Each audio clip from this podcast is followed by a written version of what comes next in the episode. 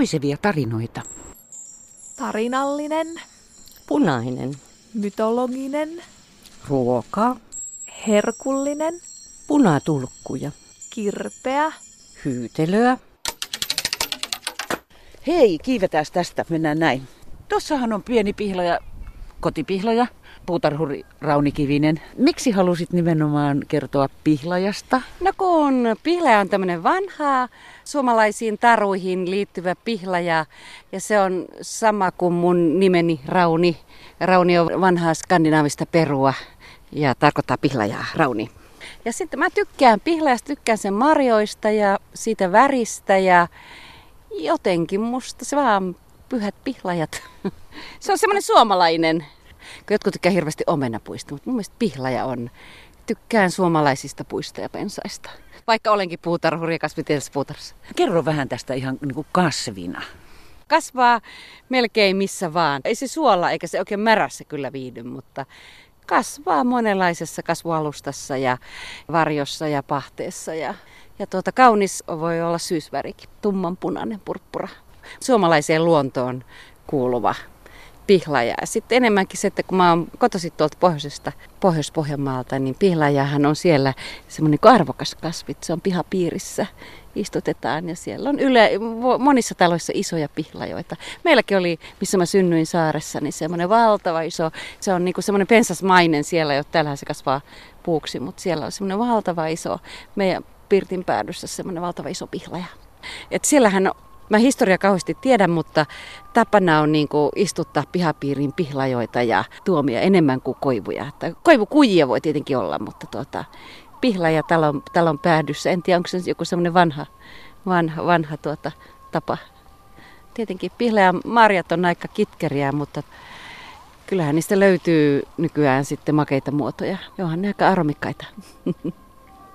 Sitähän on paljon sanontoja sitten, että, että jos pihlassa on paljon marjoja, niin sitten ei tule paljon lunta, että se ei jaksa kantaa, kantaa tuota kahta. Että jos on paljon marjaa, niin tulee vähäluminen talvi ja taas toisinpäin. jos ei ole marjoja, niin tulee paljon lunta, niin kuin tässä näkyy. Yhtään marjaa tulee sitten metri lunta. No sitähän on myös tämä tarina, tämä laulu, tämä Vuolaan virran rannalla on Linna Olavin, niin eikö siellä pihlaja kasvanut siellä siellä muurissa. Ja Uraalin pihlaja. Ja Uraalin pihlaja, niin, kyllä. Pihlajaan liittyy niin monia tarinoita, että niitä varmaan löytyy täältä kansanrunousarkiston perinnelaatikostoista pilvin pimein.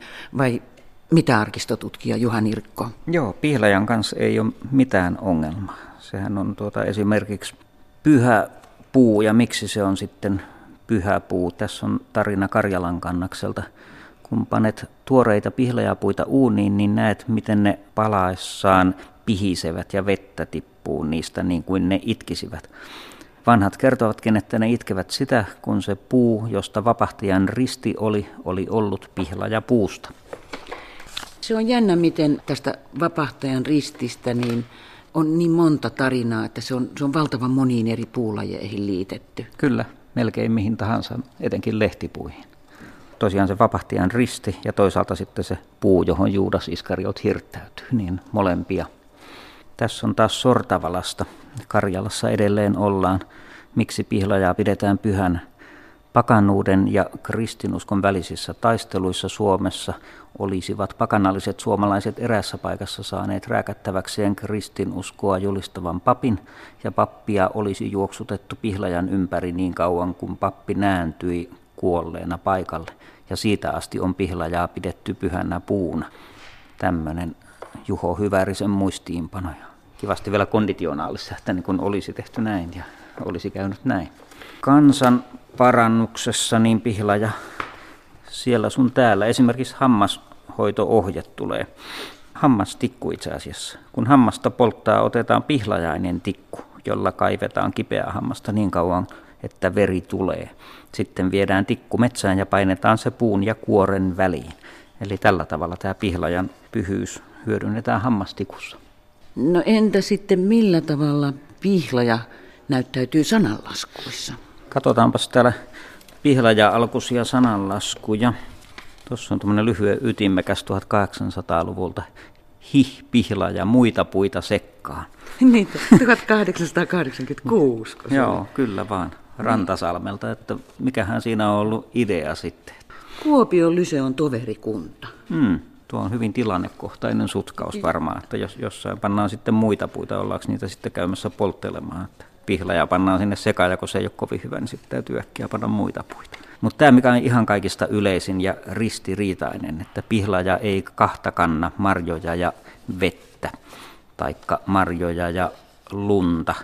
Siinä on tuota molemmin päin sitä ajatusta, että ei kanna vettä ja lunta, siis että kun on paljon marjoja, niin ei tule luminen talvi. Mutta sitten on taas tämä vastatulkinta, että silloinhan nimenomaan tarvitaan paljon marjoja, kun tulee se oikein ankara ja luminen talvi. Ja näitä molempia sitten todistellaan puoleen ja toiseen täällä, vaikka kuinka monissa. Katsotaanpas, ei pihlaja kahta taakkaa kanna. Suluissa, jos pihlajassa on paljon marjoja, tulee vähäluminen talvi. Ja päinvastoin, jos pihlajassa on vähän marjoja, tulee runsasluminen talvi. Tämä on ilmeisesti voitolla toisintojen määrässä tämmöinen ajatus. Sitten on kyllä semmoinenkin, että pihlaja on pirun tekemä. Vaikka se on pyhäpuu toisaalta, niin sanonnoissa tunnetaan myöskin tämä, että pihlaja pirun tekemä huopa hien huorpoika. Eli oh. ha- haapakaan ei ole kovin hyvä, mutta ei ole pihlajakaan. Rääkkylässä ajateltiin näin. Rääkkylässä on jo tämmöistä, että pihlaja pirun pitämä haapa hien hallitsema. Kysyisin vielä tuosta pihlaja ei kahta taakkaa kannan, niin eikö pihlajan marjat ja mahdollinen sodan tulo on myös rinnastettu jossakin, vai löytyykö täältä mitään semmoista? Löytyy kyllä semmoinen uskomus, että se enteili sitten tämmöisiä mullistuksia ja sotia, että on oikein paljon pihlajan marjoja. Ja olisiko niin, että se on sitten ollut 30-luvulla ja enteilyt talvisotaan? Niin ja siitä sitten yleistynyt jotenkin tämmöiseen? Niin varmaan, että jos silloin oli paljon, niin siitä ainakin saatiin aika pätevä ennuste yleisemminkin. Joo. Mutta toi on mielenkiintoinen, pitäisi ihan tutkia nyt sitten tätä pihlajaa tämmöisenä ennustajana. Voitaisiin vielä mennä kansanuskon kortistosta kattoon. Onko se täällä sääennustuksessa nyt sitten? Katos kun muistin, muistin laatikon tässä. Silloinkaan kun tota, ei välttämättä ole sananlaskuksi asti kiteytynyt tämä Pihlajanmarja-idea, niin se on kuitenkin tämmöisenä uskomuksena. Eli se löytyy myöskin täältä kansan uskon kortistosta. Ja täällä on itse asiassa monipuolisempaa myöskin, että mitä, mitä kaikkea. Pihlajan marjan runsaus ennustaa kuivaa syksyä. Ei pihlaja kärsi kahta takkaa, kun siinä on paljon marjoja, ei syksyllä paljon sada. Kun pihlaja on hyvin marjanen, ennustetaan siitä, että kesä tulee jo huhtikuun puolivälissä. Saapi jo toukojakin silloin tehdä, sillä se ei kanna kahdesti vuodessa. Kun se kantaa syksyllä, niin se ei kanna talvella. Kesä seuraa hyvin hyvä, lämmin ja vilja tässä on nyt sitten, että kun on paljon pihlajan marjoja, tulee paljon lunta. Mutta jos on vähän marjoja, niin tulee vähän lunta. Eli tätä voi soveltaa vähän niin kuin itse lystää. Niin, niin vahvasti näyttää kyllä siltä. Todistusaineisto aina löytyy, löytyy kummallekin tuota uskomukselle tai ennustukselle. Aha, tuolla oli huono omena vuosi, eli jos pihlajiin tuli paljon marjoja, tiesi se hyvää lumitalvea, mutta huonoa omenavuotta. Aika kivoja esimerkkejä. Omat kannattajansa löytyy mille tahansa runsaalle lumelle, vähälle lumelle, tuulelle, vesisateelle, jopa sille omenavuodelle. Nyt me ollaan kansanlaulukortistoissa. P niin kuin pihla ja välillä pihpoi. Selvästi se on tässä jossakin. Herranen aika, kun järkyttävä tapaus. Pihlajast leikkasi kirjavat kepit ja koivust leikkasi vissat. Sipretin kylän lapset tappo Rannanmarin kissat. Hyi. Laulettu vuonna 1903 Karjalan kannaksella Uudella kirkolla. Pihlaja tekköö valkean kukan marjat on punaisia, vaikka ei heillä sorea ole, niin sanat on suloisia. Tosi kauniisti sanottu. Tämäkin oli Uudelta kirkolta. Se on, siellä on pätevää pihlajatietoutta.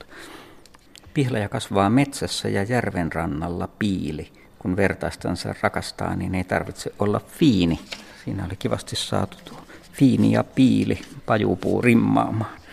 Miltä ajalta tuo oli? Tämä oli 1889 ja kankaan päästä satakunnasta. Katsotaan tämmöinen piirilaulu, löytyykö? Löytyy piirilaulu, kuten tämä Liperistä. Pihlaja kasvaa kalliolla ja kallion alla meri. Tytöt on pojista rakkaampia kuin heidän oma veli. En minä poika sinua ota velkani maksajaksi, vaan minä otan kammariini kansani asujaksi.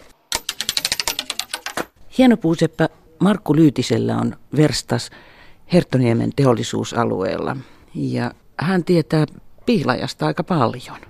Joo, pihlaja tuli tutuksi mulle jo opiskeluaikoina Heinolan hieno puuseppä koulussa, jossa tutustuttiin marginaalipuihin, muun muassa pihlajaan.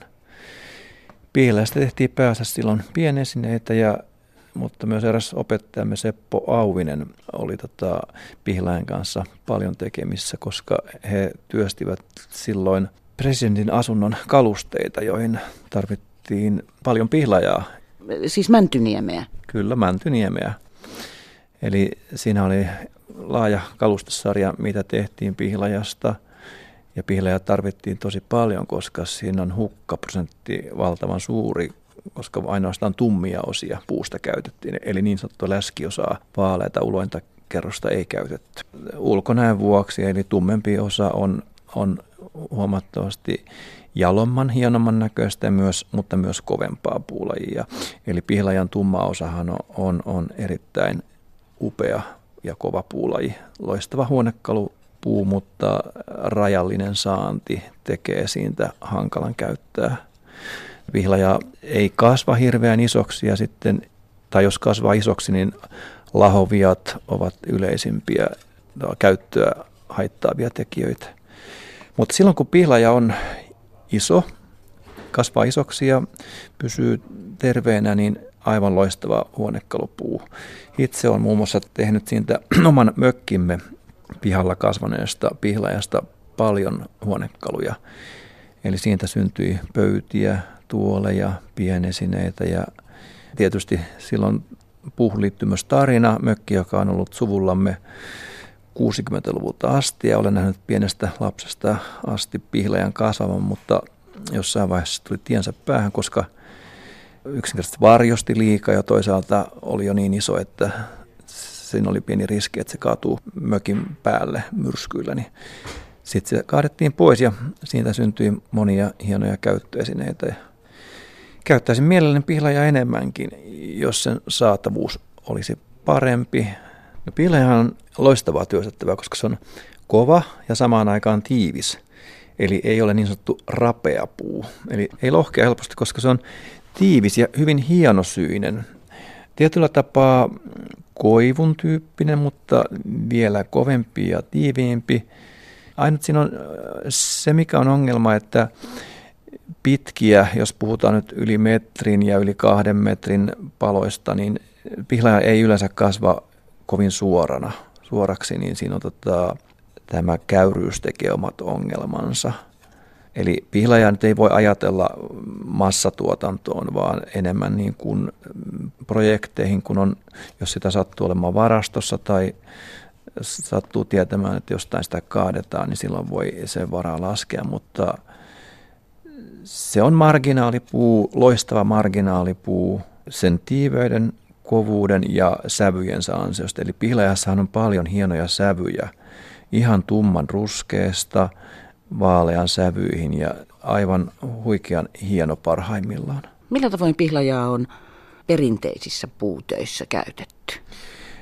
No, perinteisessä puuesineessä tulee lähinnä pienisineet mieleen, koska juuri tämän mutkaisuutensa vuoksi siitä on vaikea saada isoa suoraa lankkua. Ja toisaalta tietysti pihlaja liittyy myös paljon pyhän puun arvoja, eli pihlajaa ei, ei ole haluttu kaataa näistä syistä samalla tapaa kuin koivua tai muita puita, että siihen on paljon tämmöisiä jumaluuteen ja pyhyyteen liittyviä arvoja, jotka ovat säästäneet niitä. Syksyisiä pihlajia siinä lehtensä jo melkein menettäneinä. Joo. Ja marjaton oli tämä syksy muutenkin, että olen yleensä kerännyt Siponkorvesta niin kuin pakkaseen pihlajamarjoja. Nyt ei ollut mitä kerätä. Luontoharrastaja Jukka Ylävuo, kerro mitä teet pihlajamarjoista? No sehän menee ihan vaikka puuron höysteeksi ja tällä. En muussa yhteydessä sitä käytäkään kuin C-vitamiinipitoisena luomutuotteena ja ilmaisena metsän antimena. Minkälainen merkitys pihlajalla on sinulle? No yleensä siitä tulee mieleen se kotipihlaja, että se on ollut niin maalla niin äh, pihapuu.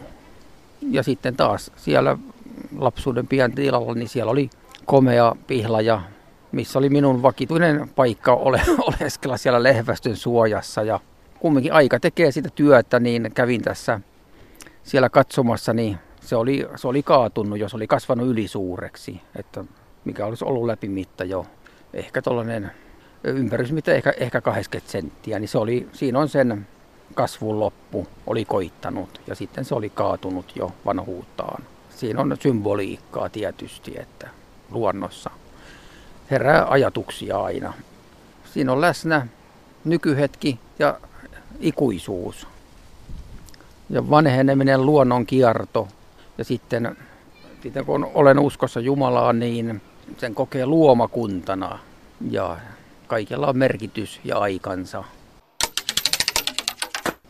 Professori Kari Heliövaara. Tämä pihla on kyllä aika huonokuntoinen tässä, että se on vähän niin kuin kuolemaan päin. Esimerkiksi pihla ja jalosoukko, semmoinen pieni, pieni kaunis jalokuori, ne saattaisi olla just ton näköisessä pihlajassa. Miksi toi on niin kuin keriytynyt tuolla tavalla poistoi? Kuori, kuori Niin. on lähtenyt. Mä luulen, että se johtuu siitä, että sinne on, on joutunut vettä sisään tuonne kuoren, kuoren alle ja sitten se on jäätynyt ja sitten se on lähtenyt rullaantuun pois siitä. Näin voisi näin vois Joo. kuvitella kyllä. Mutta on vähän surkean näköinen pihlaja kyllä tämä. Onko se meille liian surkea? No on se siinä mielessä, että jos me ajatellaan pihlajan marjoja, niin tuskin niitä tohon puuhun tulee. No ei. Mutta mut pihlajanmarjathan sinänsä on hirveän tärkeitä tämän niin kuin metsän toiminnassa. Että niissä on ensinnäkin pihlajanmarja koi, joka on hirveän tärkeä niiden, niiden pihlajanmarjojen ikään kuin tappaja. Ja jos pihlajanmarjan sato on huono, niin sitten se pihlajanmarja koi menee ominalle ja aiheuttaa ihmiselle sinne niin kuin tuskia. Ja, ja toisaalta nämä pihlajanmarjat on hirveän tärkeitä lintujen kannansäätelijöinä, niin kuin tilhet ja vaikkapa taviokuurnat syö niitä ja lentelee sitten ihan näiden pihlajasatojen mukaan paikasta toiseen. Kilometritolkulla satoja kilometrejä, tuhansiakin jopa. Joo, sillä tavallahan ne tulee niin kuin asteittain etelään. Niinpä syövät pihlajat puhtaaksi Joo. ja liikkuvat sitten kohti etelää. Joinakin vuosina tilhiä ei näy ollenkaan sen takia, että ei ole pihlajanmarjoja. Tai räkättirastas on toinen, joka niitä, niitä mielellään syö. Mä muistan, tästä on jo vuosia, mutta se, se oli semmoinen neljän tuhannen tilhen parvi Katajanokan yllä. Niin, se on aika komea kertymä kyllä. jo, mutta ne, saattaa olla kyllä silloin sellaisessa tilanteessa, että marjat rupeaa loppumaan, ne rupeaa parveutumaan, ne lähtee Etelä-Eurooppaan tai ainakin Keski-Eurooppaan hakee, hakee lisää syötävää. Joo, niin siinä just kävi siis. Mutta niitä oli niin paljon, että, että kun ne niissä niin kuin korttelin sisäpihan pihlajista söi ensinnäkin salamana kaiken, mutta myöskin ne niin kuin paiskautu päin lasitettuja parvekkeita. Se oli aika hurjaa, kun niitä oli ihan siis, sanoisin, niin kuin ihan jopa kymmeniä tainnoksissa. Joo, se on kyllä, se on vähän ikävää. Siis väitetään, että, että tilhet saa alkoholia niistä marjoista, että ne ei ole ihan selvinpäin, kun ne lentelee päin ikkunoita. Ja sitten niitä kuolee niin kuin pikkujoukoin, mutta se on, se on niin kuin ikävää katsottavaa, mutta minkä sille siitä voi.